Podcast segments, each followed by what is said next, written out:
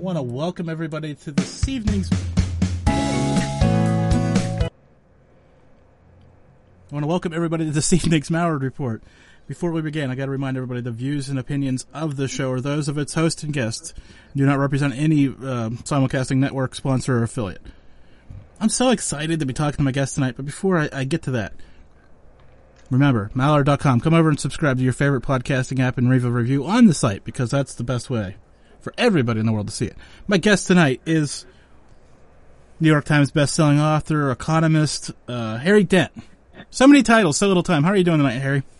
Good, Jim.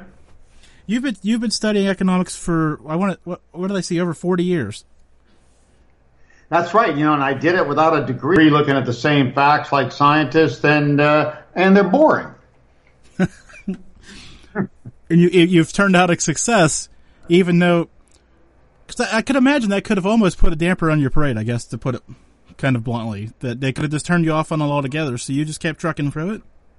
Yeah, yeah. Well, you know, when you look at something from a new point of view, I was a business consultant, Harvard Business School, understood everything, you know, studied everything about business between undergrad and and and uh, master's degree and stuff. And then I started consulting to uh, Fortune 100 companies at Bain and Company, strategic, you know, strategy, all this sort of stuff. And I got a little bored with that because they're the past, not the future. Then started doing the same thing with entrepreneurs in California and then I got the aha. I saw, oh, these are the people creating the future. That's when I discovered the powerful demographics back in the early 80s of the baby boom generation coming along, which nobody really saw at first, how big they were, how much of a change generation they were. And so I kind of learned, oh, thank God I didn't take economics because most of their theories and things don't really have that much to do with real consumers and real businesses and things that actually drive our economy. So yeah, yeah, it, actually was an advantage in retrospect that I didn't learn too much about economics. Because I, I can't imagine over the last, well, the dot com boom was what the, the late '90s. That had to have yeah. been such a game changer to anything that you would have read in a book at any point in your life before that. Yeah, yeah, exactly. And and I was studying this stuff in in the 1980s and, and saw the baby boom coming on. I tell you, you know, we've been in a bubble era. The baby boom was the primary bubble of everything. This generation was so much larger in births and globally that it kind of like put pressures on everything. It created bubbles in inflation. The first inflation bubble was inflation in the 1970s. We've never seen inflation that high in all of history. Well, then that's when they were, you know, in college and costing money um, when they entered the workforce and started to spend and, and, and, be productive workers, we got the greatest boom in history. And now, at the tail end of it, we have the greatest bubble in stocks in all of history. So, this has all been driven by the baby boom from, from workforce entry, inflation, young and expensive, to spending from 1983 to 2007, simple 46 year lag. Now, they're in their prime investment years and we got a bubble in stocks that have nothing to do with the strength of the economy, especially with, you know, central banks printing trillions and trillions of dollars to keep the economy going after the baby boomers caused it to slow down in 2008, which again, I predicted that 20 some years before it happened. So, so I, what I do, Jim, real quick, I focus on the simple fundamental trends that you can project into the future how fast is the world urbanizing and how big an impact is that? When do new generations in every country around the world enter the workforce, earn and spend more money, peak, and then slow down and, and on and on. And, and I tell you, the number of things that are predictable outweigh the things that aren't. And economists don't have a clue about any of this. They just look at government policies. And, you know, that's, that's good for the next election, max. Well, as I say, when you're looking at a current policy, that is good for what's happening now. That doesn't predict, like you said, the next election. I mean, that's at max good for four years. And by the time you get that policy in your hands, it's already been in place for a little while. Read it and decipher it. It's halfway over. Yeah, yeah, exactly. But you know, I mean, right now, Jim, the biggest thing happening right in the last few months, Federal Reserve tried to taper their policy of printing endless money to keep the economy going, thinking, oh, it's okay by now. It doesn't need more crack and, and, and stimulus um, and quantitative easing, which is basically like injecting a financial drug. And then I guess, and then the markets came back and said no. And, and next thing you know, we got this repo crisis.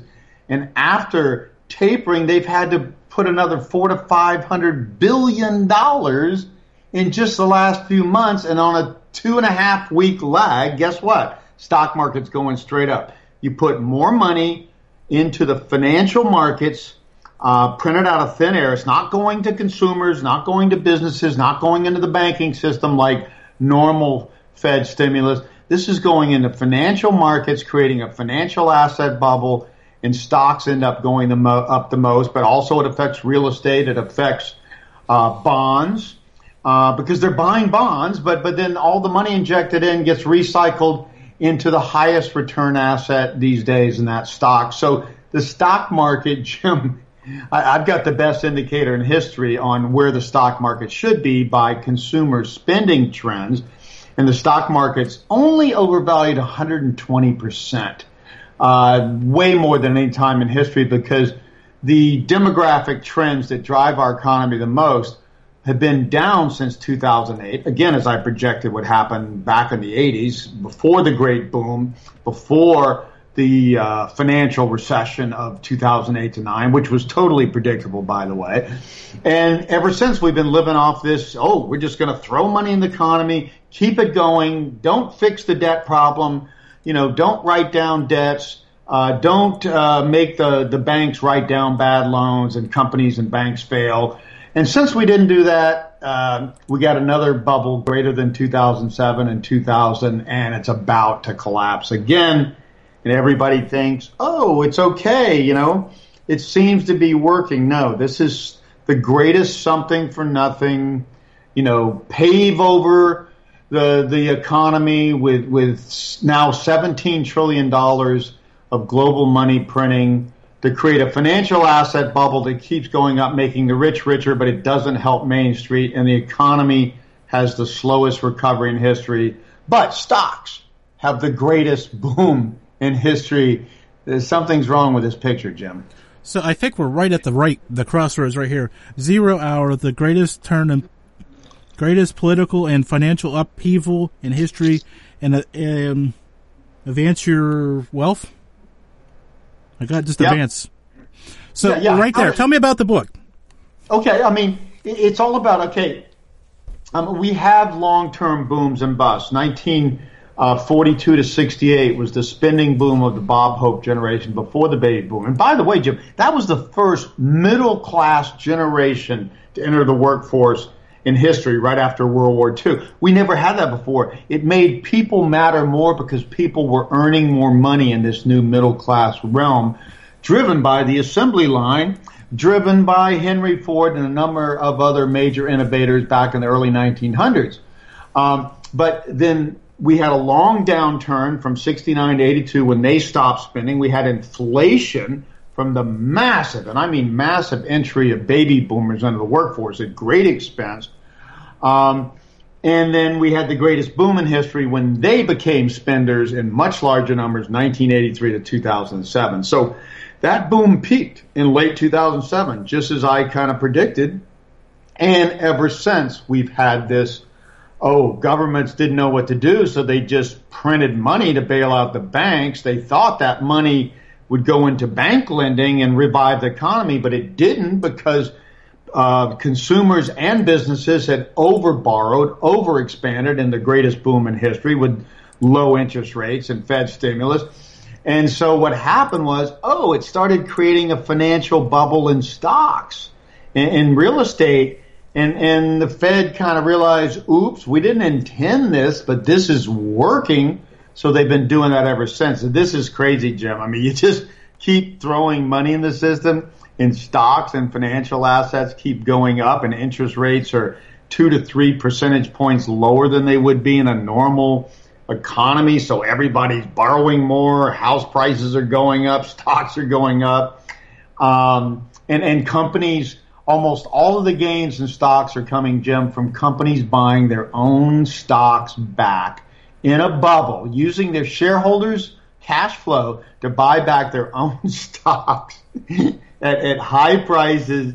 And when this bubble bursts, that money's going to disappear for their companies and their shareholders. And people want to say, what were you smoking? Uh, and, and of course, so I'm, I'm warning about this, that the boom really ended in late 2007, but we've extended a, a bubble in stocks and financial assets that's kept it going only for the upper class, the top 20% control 88% of financial assets like stocks and real estate, and the top 1% control over 40%, and the top 0.1% control 22%. These are the people still spending money because they're making money off of nothing, and the everyday person saying, well, we're not doing that great, but they're doing okay because the economy didn't continue to collapse as it started to in 2008 9, which it would have more. And so everybody thinking, oh, this is okay. No, this is a totally artificial bubble, totally artificial boom. I can measure every part of it. Uh, this 120% overvaluation in stocks compared to where they should be by my long term indicator is totally due to companies buying back their stocks. The recent run up in stocks since early October 100% attributable to the Fed injecting $424 billion in less than four months into the financial system to deal with the repo crisis that they got trapped into by their own quantitative easing policies.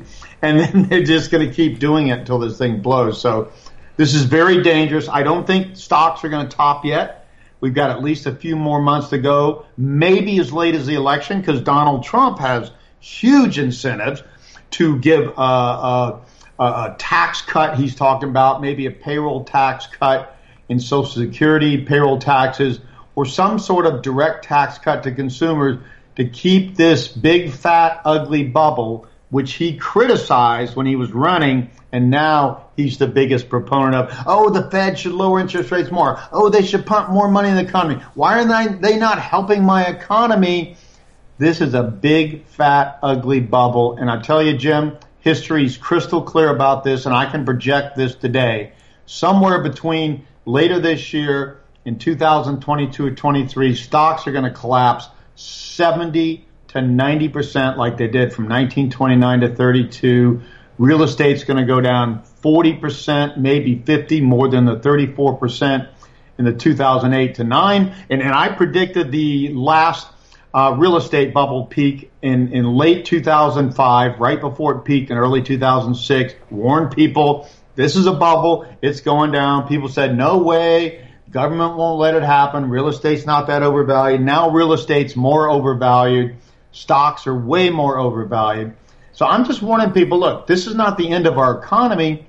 We're just going to have to reset. These bubbles are going to have to reset down to reality, and we're going to have to finally deleverage all the debts we never did from the greatest debt bubble in history into 2007, which has now been extended to even greater, especially in emerging markets, which are the most likely to default on debts. And, and so the next three years, I think, Jim, may be the, the, the most difficult time for stocks and our economy in our lifetimes.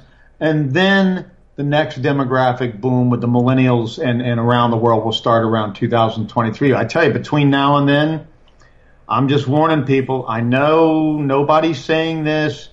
Uh, nobody's warning people about this because nobody wants to talk about a bubble bursting within a bubble because everybody's high on the bubble. Our stocks are going up 20, 30% a year for no reason. Real estate's going up, you know, 10 to 15% a year for no reason. Everybody's benefiting.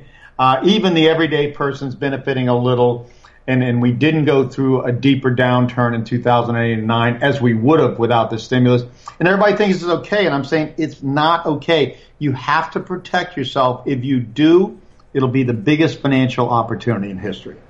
So um, I'm going to ask this kind of as the devil's advocate kind of point of view at this point because I I've heard what you said and I think I know your answer, but I'm just still going to ask the question to ask the question at this point. Is there any circumstance that allowed the bubble to become a part of a public or a permanent reality? Well, you know, um, Jimmy, it's a good question because Japan had the first crisis. Their baby boom came before Europe, the United States, and the rest of the world. It was really weird. They were the outlier. They urbanized rapidly. They had a whole baby boom. They had everything. They had a real estate bubble like we did, even bigger than ours. They had a stock bubble similar to ours, not quite as extreme. And that all burst in the 90s. I predicted that. 1989, my first book called uh, Our Power to Predict. I said, Japan's going to have the greatest collapse in their history for 12 to 14 years starting in the 1990s. And the rest of the world's going to have the greatest boom in history because their baby boom was peaking, their bubble was peaking, and ours was just starting in the rest of the world. So, you know, that this is, this is, uh, you say, well, you know, how do you prevent this? Can you? The, the problem is once a bubble builds, um, the, only way to prevent it is for not letting it get too extreme. Well, Japan started this quantitative easing in the late 90s when, when their economy first bounced back uh, and then went down again because their demographic trends got even worse. Again, all predictable. 47 year lag on the birth index in Japan would have predicted a downturn in the early 90s and then a steeper downturn in the mid to late 90s to follow. And, and that all happened. They've been doing this longer than us. They have printed 106% of their GDP since then Europe's printed 42%. We printed up to about 24% and tapered off to about 19 to 20%. Um, so, so they've done this, and guess what they have, Jim? They have what I call a coma economy. For the last three decades, their stock bubble crashed 70%, their real estate bubble crashed 60% and and the real estate bubble never bounced at all because they have more old people dying, which means sellers in real estate, than young people uh, coming along and buying in in their millennial generation ahead of us. And and stocks came back only about halfway, and and are now getting ready to teeter and fall to even lower lows ahead. The demographics in Japan are the worst in the world, and the number two country following them is Germany in most of Central and South uh, Europe, uh, Italy, Greece, Spain, all those countries. I mean, demographics are slowing in the entire developed world, and they don't turn up for decades and decades ahead. All the growth in the futures in Asia, even China has peaked in demographics. They've overexpanded. So, so important point, Jim, is I, I can look at all countries. When do they spend money or not? When are they urbanizing? When do they peak? how much are they growing by urbanization and productivity? I mean, all the things you'd want to know in the economy. The most important ones are predictable. Economists don't measure any of this stuff. They just think it's all about government policies. Is the government stimulating or not? You know, is the government a good government or a bad government? And, and those things matter, especially short term. But long term, the fundamentals are driven by consumer spending, which encourages business investment and then government taxes it all. Government is the caboose, not the engine of the train. And, and all of my indicators keep pointing down in the world, and the only thing pointing up is $17 trillion of free money going into financial markets, driving up stocks when we have the slowest recovery in history, 2% growth in GDP. Recoveries are normally 4, 5, 6, 7% growth. This is slower than even the decade of the 1930s, and yet stocks are acting like this is the best economy ever. Why? It's all artificial. And, and governments never did this before. Um, John Maynard Keynes in the 1930s said, oh, government should spend more and lower interest rates to counteract a private sector downturn or depression. Okay, yes, but they've never just printed money to throw it into the economy to offset it which causes these financial asset bubbles, which are very dangerous. Because again, imagine Jim stocks. I think there's uh, there's like you know forty billion dollars in the stock market. You know, thirty five billion dollars in in real estate and then all these other assets. A hundred trillion dollars in the U.S. If we have this crash in financial assets, fifty to sixty trillion dollars, which is three times our GDP, is going to disappear and that is going to affect consumer spending, consumer confidence, uh, businesses, everything, banks who hold all these mortgages against all this overvalued real estate and margin loans collapsing. I mean, I mean, it's just what happens. And I study history, and every generation you see an extended downturn, like the late '60s and the early '80s, you know, or now 2008 for it. But but only once in a lifetime do you get a major bubble like 1929 to 32 crash or 1837 to 42 before that in the U.S. stocks and real estate.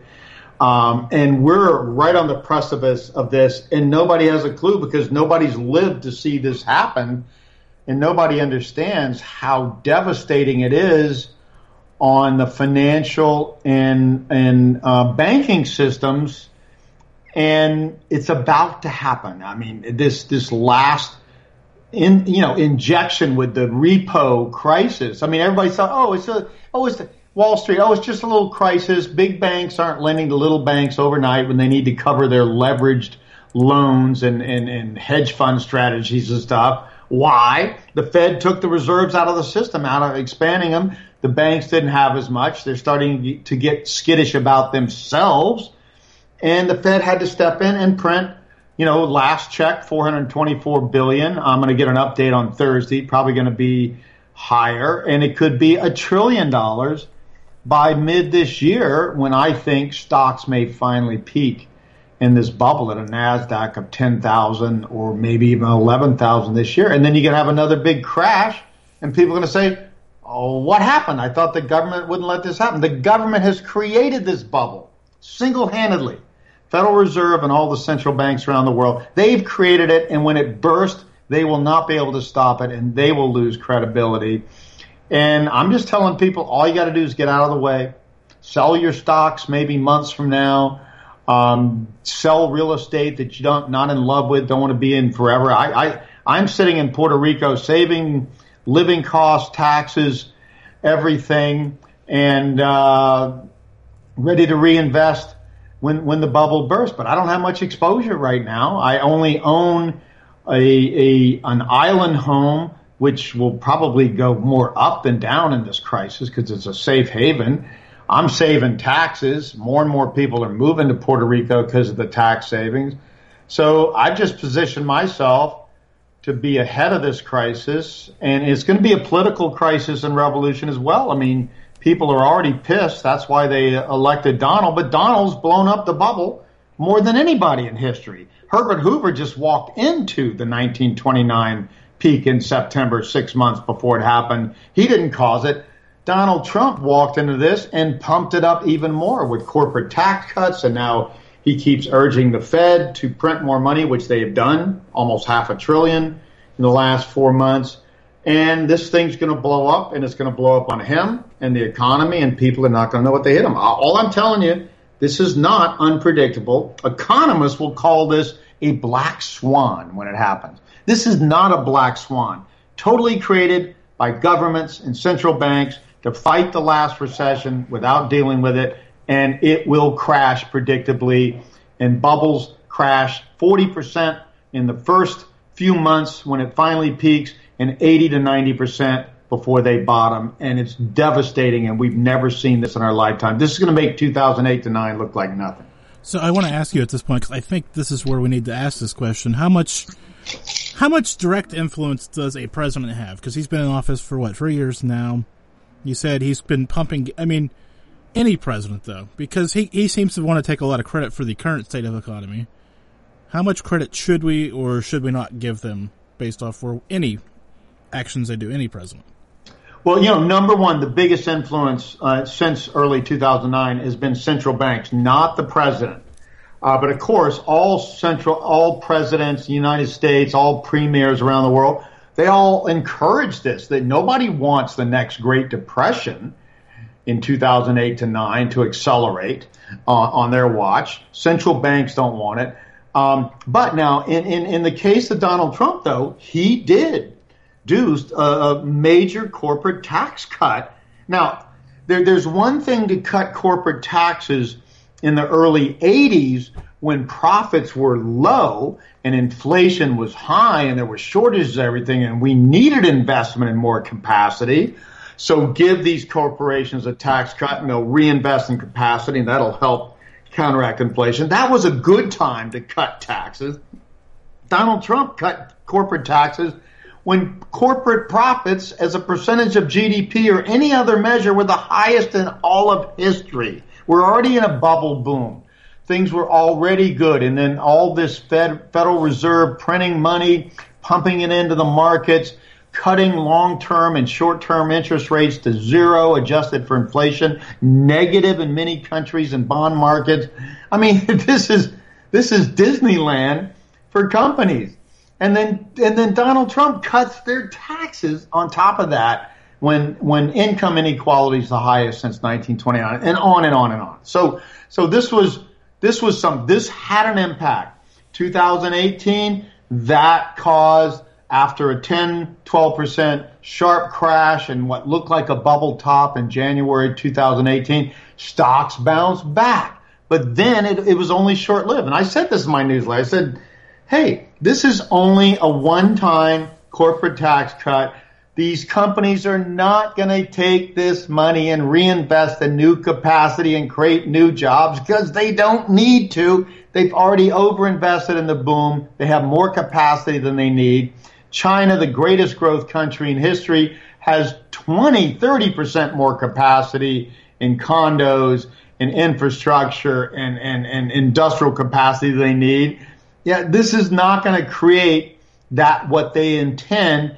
It's just going to create a financial asset bubble, and that's what it's done. So, so Trump did have a substantial impact on this, but nothing compared to the you know near four trillion that the Federal Reserve has has printed, 16 to 17 trillion with all of the major central banks around the world in unison. That's been the biggest thing behind this bubble. So Trump was not the biggest cause.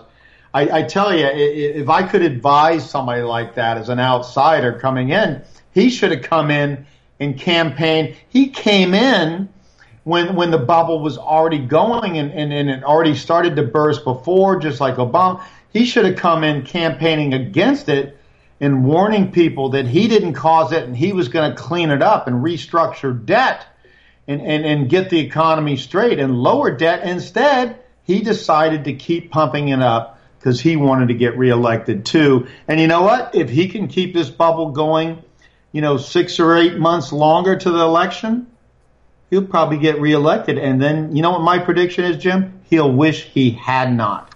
He will, he will preside over the worst economic collapse in our lifetimes like Herbert Hoover did. And Herbert Hoover was innocent. He didn't cause anything. He just walked in at the last minute. He's still blamed for the Great Depression for all of history and had nothing to do with it. Donald Trump will be blamed for this because he's been in office, like you said, three years and he did do things to pump up the bubble. And put every day he turns to Powell and says, why aren't you cutting rates faster? Why did you raise them at all? Why aren't you pumping more money? Well, the Fed just pumped 424 billion in four months, the fastest they did since the 2009 emergency 1 trillion stimulus in one year. They're doing this again. They are pumping. And, and, and they're doing that because they got trapped in their own quantitative easing that pumped a bunch of money in to keep these zombie banks alive. And then when they started to take it out, the zombie bank said, "Oh my gosh, we're in trouble. We need help." And they, they and they're having to pump again against their wishes. But the point is, the Fed is going 150 percent, 200 percent of the past, and Trump's not even giving them credit for that. Um, and but the point is, they're blowing up a bubble, and bubbles do one thing, Jim. I, I, I was not a bubble expert. I was demographics and cycles coming into the 80s and 90s and predicting this great boom with the demographics and the internet trends and all these great things, you know, like the roaring 20s, more so. But I've become a bubble expert since the tech first tech bubble burst in early 2000. And this is a bubble. Bubbles are like the uh, Masters and Johnson's orgasm model for the male. They, they go up and then they accelerate and then they have this orgasmic final phase, which we are in right now, Jim. has started in early October, two weeks after the Fed stepped on the pedal for this repo crisis. Stocks are going straight up for no reason. And they're probably going to do that for a number of months if they keep pushing this money in. And then it's just going to blow. It doesn't even take a crisis the 2000 top in tech stocks had no recession, no slowdown in the economy. The 87 bubble burst in late 87, no slowdown in the economy, no crisis. It just a bubble got so far that it burst and then the bubble burst destroyed so much wealth in a short period of time that it caused a downturn. It used to be that recessions caused stocks to go down. Now stock bubbles bursting can cause a recession or in this case, a depression. This is unprecedented, Jim. People just need to wake up. It is not complicated, not a black swan. This is happening right now. This can only end badly because it's the biggest something for nothing. I'd call it con, to be frank, in history. Governments didn't want a downturn, so they just printed money to cover it over, hoping that with enough emergency aid that the economy would get back its strength and mojo, and it didn't because demographic trends are still negative. Debt trends are even worse, weighing on the economy. And now we got a bunch of third world countries starting to default. And I tell you, when China blows, Jim, China is the greatest bubble altogether, overinvestment, overexpansion, debt in all of history. The biggest country to go from nothing to something in two to three decades when China blows, look out. Uh, it's more it's it's more impactful than the U.S. and the European stock bubbles blowing. China is going to be the ultimate bubble burst here, but it's going to take everything else bursting first to offset their government's super strong uh, debt and, fiscal stimulus. What happens in China, Jim, is very simple. They give money, they guarantee loans to uh, local governments in the communist system to go to crony people to build stuff for nobody, to create growth, and to attract people from the rural areas into urban areas where they earn three times as much. It's a Ponzi scheme, the greatest one in history. Part of it's good, urbanization, but they've done it too fast, too far, with too much overbuilding, too much excess capacity. When China blows, I'm telling you, it's going to be like an elephant falling down. So let's take a second and do a hard reset here. Um, HarryDent.com, the free daily newsletter. I, I wanted to make sure we got that out there. You mentioned it a little bit ago, so I want to make sure we got that promoted. What, what kind of things do you put in there? Well, I mean, again, we comment. I mean, I just I just gave people. I'm coming out this week, uh, in the next week, with an indicator that shows a direct 100% correlation with the repo money printing and the stock market going up and, it, and it's about a two and a half to three week lag on that, which tells people, look, as long as this indicator is going up and the Fed keeps doing this, don't worry about the bubble yet. But when the Fed starts to back off, which they did a little bit in January, but not much yet. But when they start to back off, this thing's going to blow. Uh, so, so we look at, you know, oh, you know, oh, this this virus in China. Um, I've been saying this is going to be bigger than people think because all the bad stuff comes out of China because these people eat crazy stuff that nobody eats snakes and, and pigs' assholes and stuff. I'm, I'm, I'm not exaggerating here. And, and, and that stuff's not as regulated. No accident that a lot of these weird uh, food viruses or, or animal viruses come out of China and not even Africa. Ebola, yes, that's another place. But China and Asia and this thing is already getting a little bit out of, out of control. Now, it may or may not, but I tell you, it, it could. And that's another thing that could prick this stock bubble and already cause the biggest setback since stocks started going straight up in early October. So we comment on everything political in, in, in the short term. Politics matters. In the long term, all of our major predictions since I started predicting the economy in my first book and newsletter in 1989.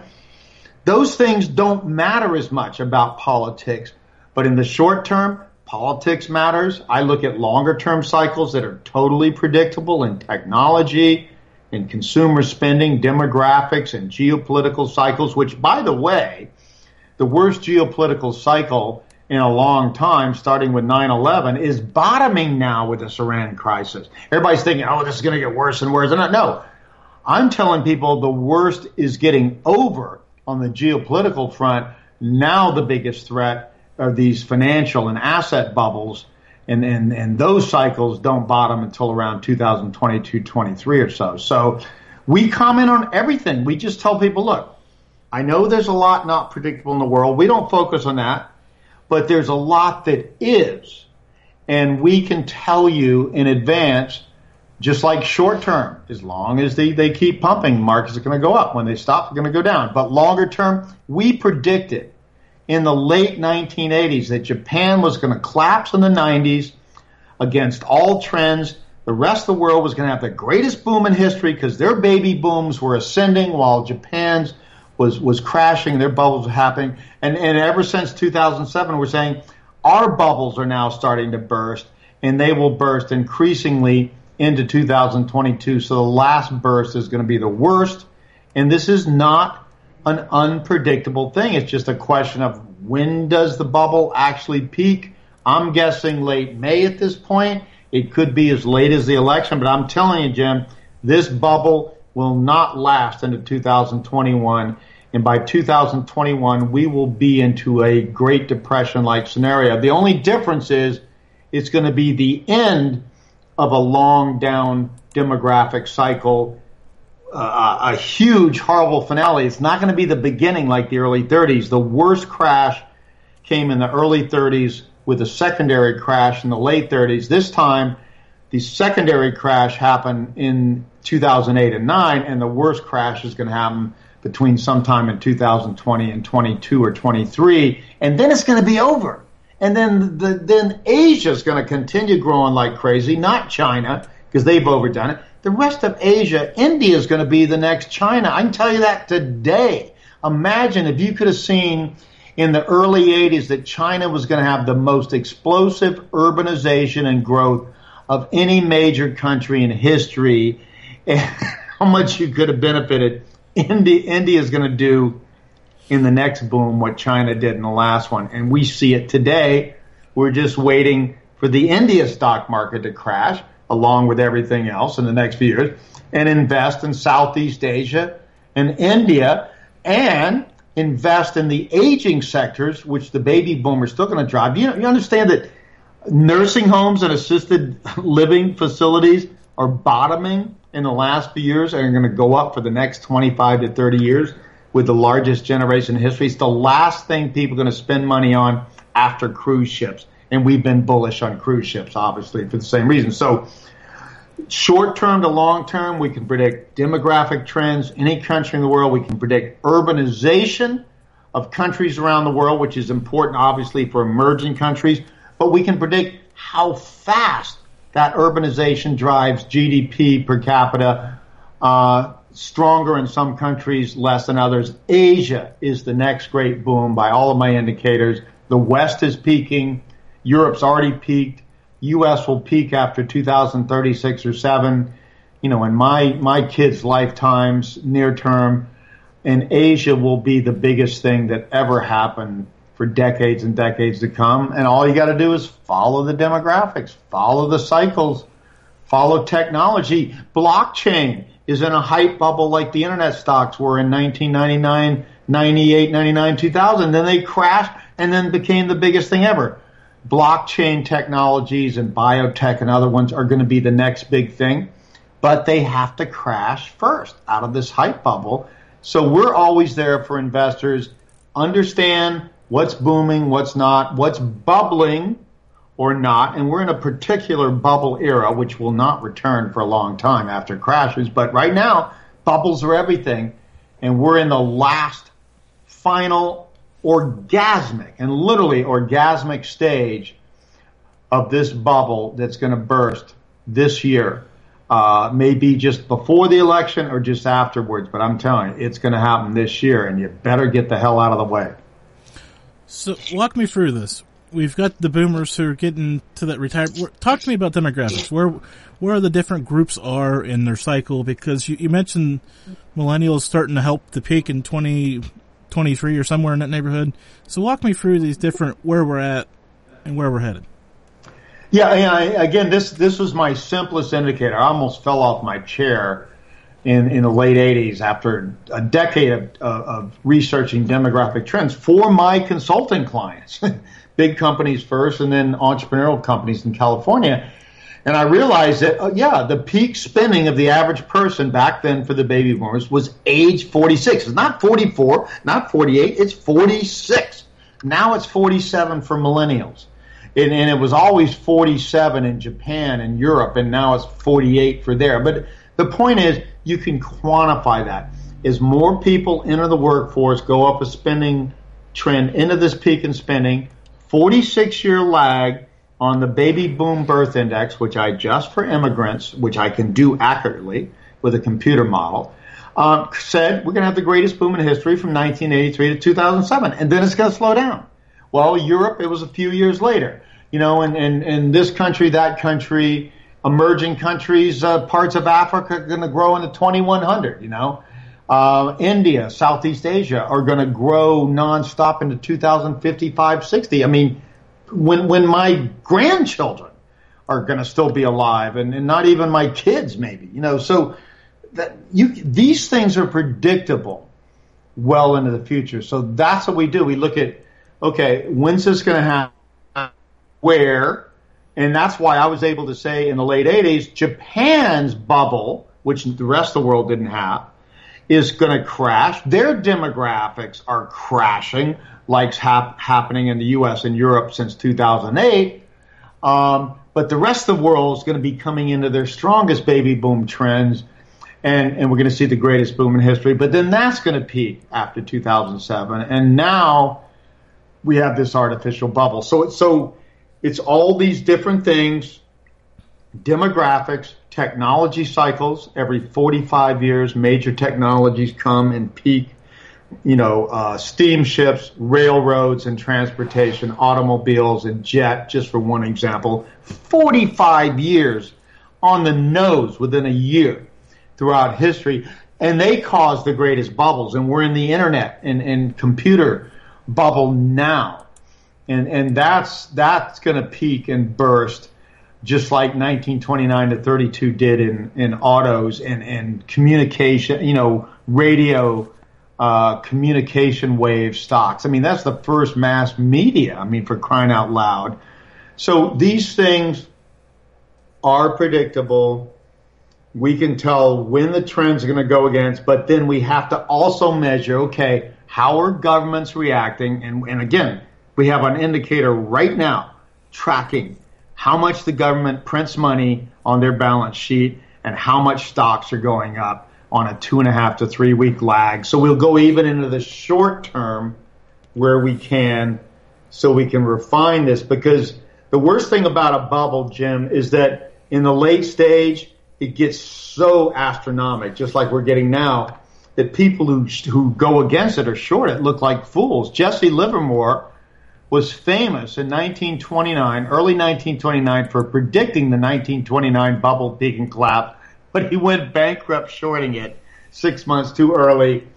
When it started to crash, he raised more money and then shorted it and became a billionaire in today's terms. But he was disgraced first by just being six months too early. But I'm telling you, I think we may have that much, may, maybe three or four months here, maybe six or eight, maybe as late as the election, although I don't even think it's going to last that long. But I'm just telling you, I've studied everything in history about bubbles, short term government stimulus now, which we're learning to quantify because that's something never happened before. And we're, we're just going to tell people, look, here's where the danger is. And I think the danger is coming maybe three to five months from now, maybe a little later. And then if you don't get out of the way, another thing I've quantified, Jim, from looking at all major stock bubbles in the last century, the first crash, when it finally keeps sucking everybody in, keeps going up against expectations and people doubt it, and it keeps going up. When it finally crashes, the first crash is on average 42% in the first two and a half months. And that kills people. They panic and sell there. It bounces after that and then goes into a long term downturn and people get crucified. So people who think, well, I can wait until the, you know, until it's more obvious that the bubble's bursting. No. When this bubble bursts, it's going to happen so fast. And in real estate, prices don't go down as fast as stocks, but real estate freezes up as people saw in 2007 8. It peaked in early 2006, really just months after I predicted it would, but it really froze up in the downturn in 2007 8, and then you just couldn't sell it at any price. So you have to be at least a half a step ahead of this bubble and understand it's going to ha- it's happening.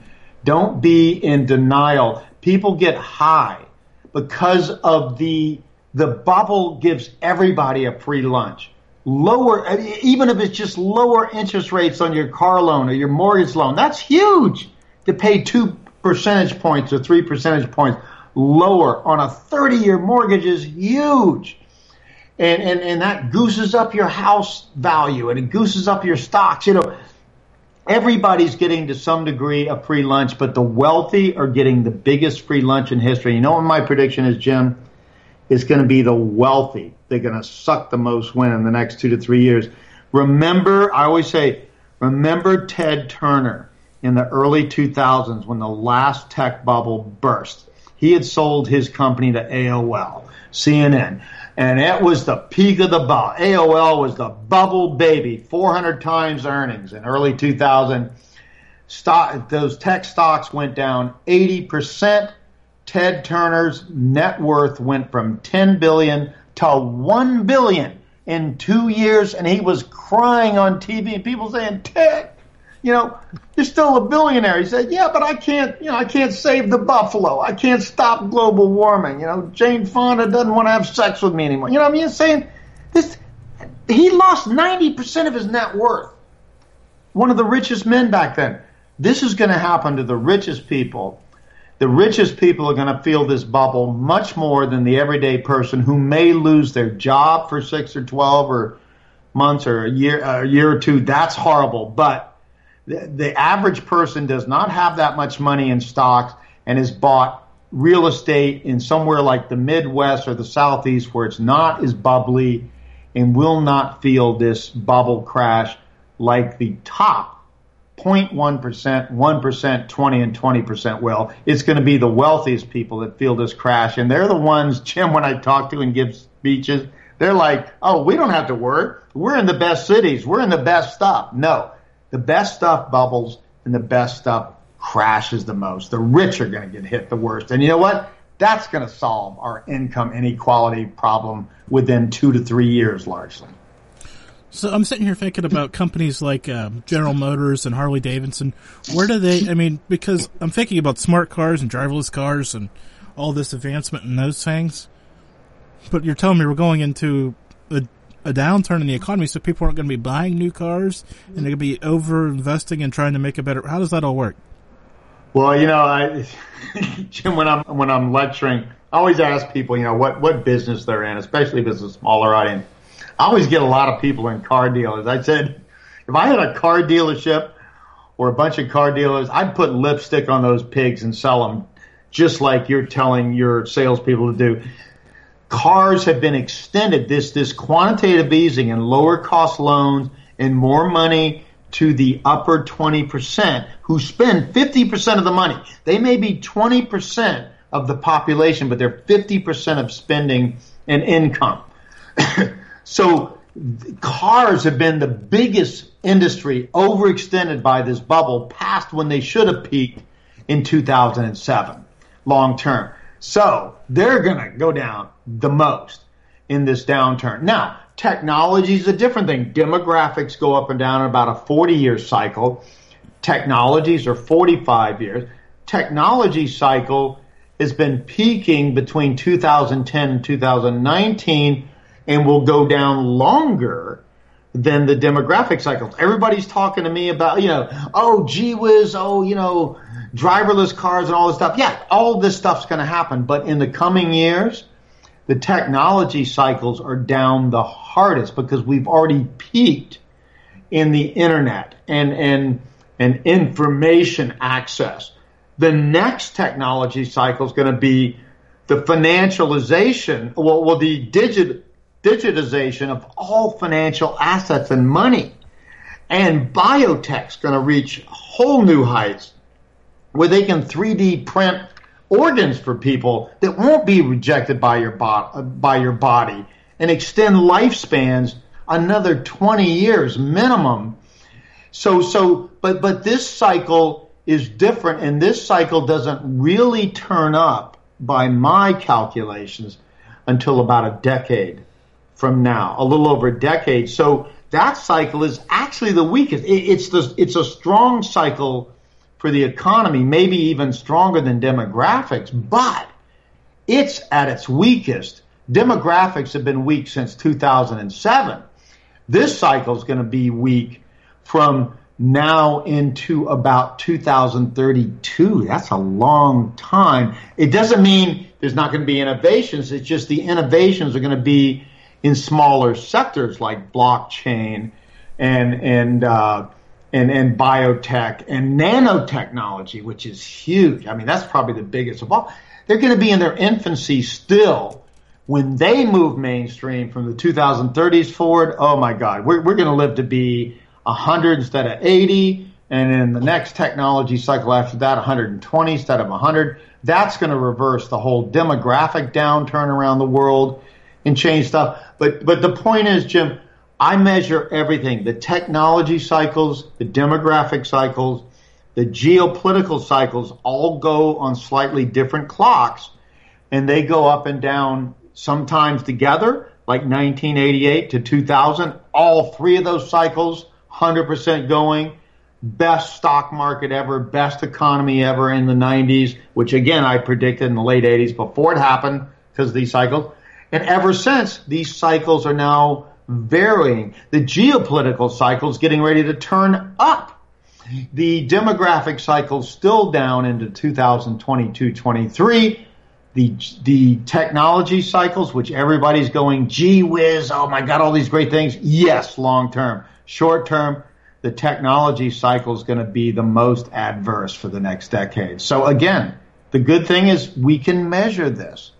We can project in the future. Technology stocks are peaking now. The second NASDAQ peak, the second great bubble, and I'm telling you, they're not going to get to these levels for so long you won't remember when it when it comes back.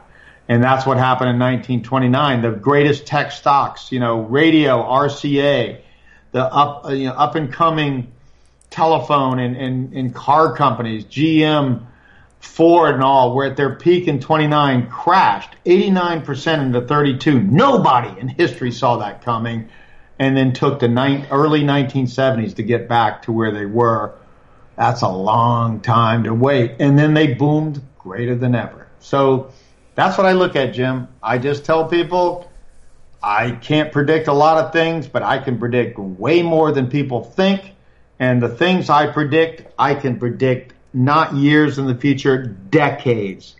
All of these cycles, decades in the future, when they come together, when they come apart, when they all crash together. And, and guess what? On my three big indicators, geopolitical, technology, and demographics, the worst is late 2020, and, and they're mostly down into 2022, 23 together. Then they start turning up one after the next.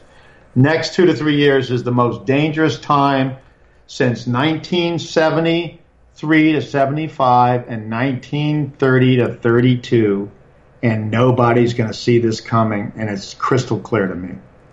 So we've got about five minutes left. So I've got to ask you: when you say digital technology, do you mean me just going more and more paperless, more, you know, swipe the debit card? Or are you talking like Bitcoin, or where are you thinking this is all going? Yeah, yeah, yeah, yeah. Digitization. I mean, what happened with the internet, with email and Google and all these stuff? And again, my research, Jim, I, I, I, used to have three research assistants. Now I have one uh, because of Google and email and all this sort of stuff. Well, the next one is digitization, not of information, but of financial assets and money, which means, yes, blockchain could mean 10, 20 years from now, all money is created not by central governments manipulating the economy, from out of the natural transactions of consumers and businesses, in which is way better, which means governments can't manipulate economies anymore. That's a good thing. Can't manipulate currencies. That's a good thing. I love blockchain. Cryptocurrencies right now are overbuilt. And, and, and Bitcoin might get to the level of value and stability, which has got neither. It does not have much value collectively, like even gold. Does not have stability, even less so than gold, and gold has no stability. But but Bitcoin could become a standard for currencies and money, and all money could be created out of natural transactions, not from government saying this is worth this or that or this is how much money is printed or not. That that is a huge breakthrough, uh, and, and people could easily could as easily exchange financial assets as they buy something on eBay. I mean, even more than financial stock exchanges and even lower commissions. And they could just, they could exchange things of value interpersonally. So, so it gives people more freedom. It creates more transparency. But the cool thing about, for example, blockchain technology, Jim, is that there's transparency. You know on the blockchain what's happening, but it has also privacy. You don't know who's doing it. You may be able to get, but you don't know who. So, so again, blockchain is going to solve the problems the internet can. The internet has succeeded, but you know what? When it comes to financial transactions, I am so sick of the internet. I don't want to do business anymore. I have to have 25 passwords, you know, and all this sort of stuff and no, remember, you know, my favorite restaurant when I was 17 just to fucking buy something. You know, I, I hate to say that. I mean, just crazy. It's getting overloaded.